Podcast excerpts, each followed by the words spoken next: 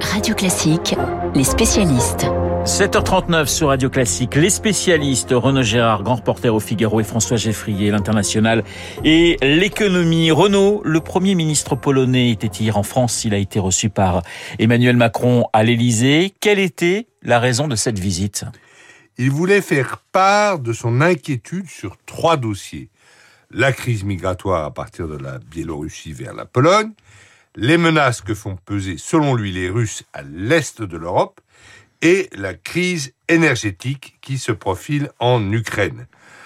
La France a déjà exprimé sa solidarité avec la Pologne quant au chantage à l'immigration illégale que fait Loukachenko, le président biélorusse, à l'Union européenne. La Pologne est très déterminée à construire un mur tout le long de sa frontière orientale.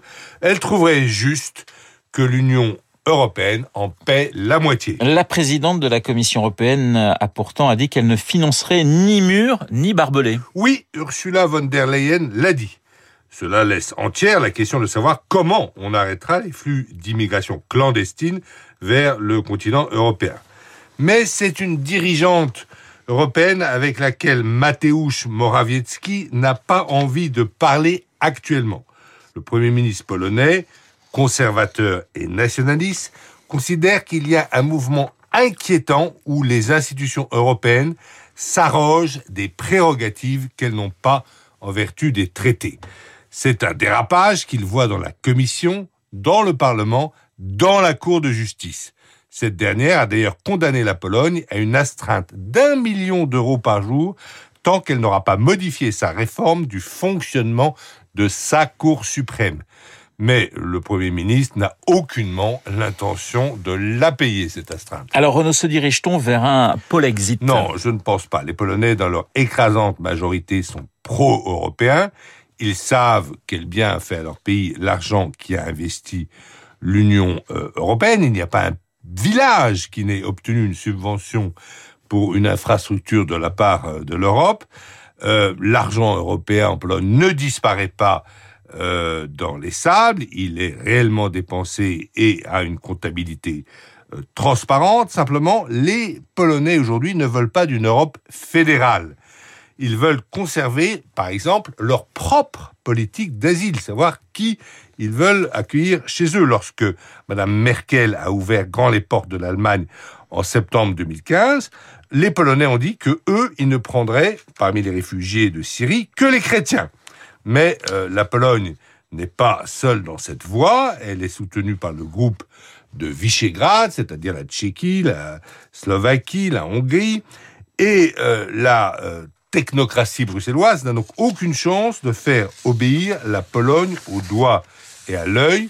L'Union européenne restera pour longtemps une organisation principalement économique, mais sur les questions d'identité et de politique étrangère, les Européens de l'Est ne sont pas prêts à laisser la bride libre aux bureaucrates de Bruxelles. La visite du Premier ministre polonais en France, un sujet signé Renaud Gérard. François, je me tourne vers vous. C'est la principale actualité économique du jour. Le départ de Stéphane Richard après 11 ans à la tête de l'opérateur Orange.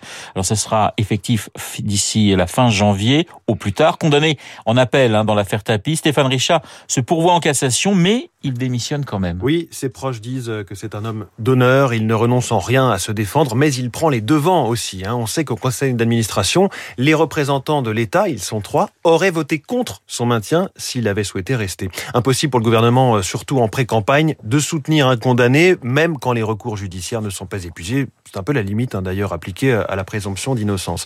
Alors, les salariés d'Orange vont-ils regretter Stéphane Richard? Oui, sans doute. D'ailleurs, je devrais dire les salariés et les fonctionnaires, puisqu'on parle bien d'une ancienne administration, France Télécom, repeinte progressivement en orange et transformée de l'intérieur. Mais Aujourd'hui encore, un tiers des collaborateurs sont bien des fonctionnaires. Transformation réussie, apaisement social, c'était quasiment euh, sa, sa, seule feuille de route quand il est arrivé. Souvenez-vous, son prédécesseur avait eu cette expression malheureuse, la mode des suicides. Au-delà du social, Orange a su rester, et de loin, le premier opérateur français en nombre de clients, en poids économique, mais aussi en qualité de service. Orange, il faut le dire, est aussi celui qui investit le plus dans les réseaux, la fibre, euh, contre les zones blanches, même si c'est un combat sans fin. D'ailleurs, c'est notamment du fait de ces gros investissements sans cesse pour passer de la 4G à la 5G et à la suivante que le cours de bourse est vraiment resté raplapla malgré de bons résultats financiers. Alors vous parliez de, de feuille de route, François, quelle sera celle du futur dirigeant? Eh bien d'avancer là où Stéphane Richard n'est pas allé jusqu'au bout. On peut lui reprocher un, un certain manque d'innovation à l'image de cette euh, enceinte connectée Jingo qui n'a jamais pris. On pourrait aussi parler de cette aventure qui démarre tout doucement dans la banque. En revanche, il faut continuer ce qui marche, la cybersécurité. Orange Cyberdéfense est tout récent, c'est déjà un champion européen et ce secteur euh, est en train d'exploser. L'internationalisation aussi, Orange s'est développé en Afrique. Aujourd'hui, beaucoup voudraient que le marché européen des opérateurs se consolide et donc que les uns rachètent les autres. Orange peut jouer les facilitateurs. La question d'après, c'est qui pour faire tout cela? Stéphane Richard voulait diviser le poste de PDG. Il faudrait qu'il y ait un président et un directeur général séparément. Ça signifierait donc qu'il faut euh, trouver deux personnes.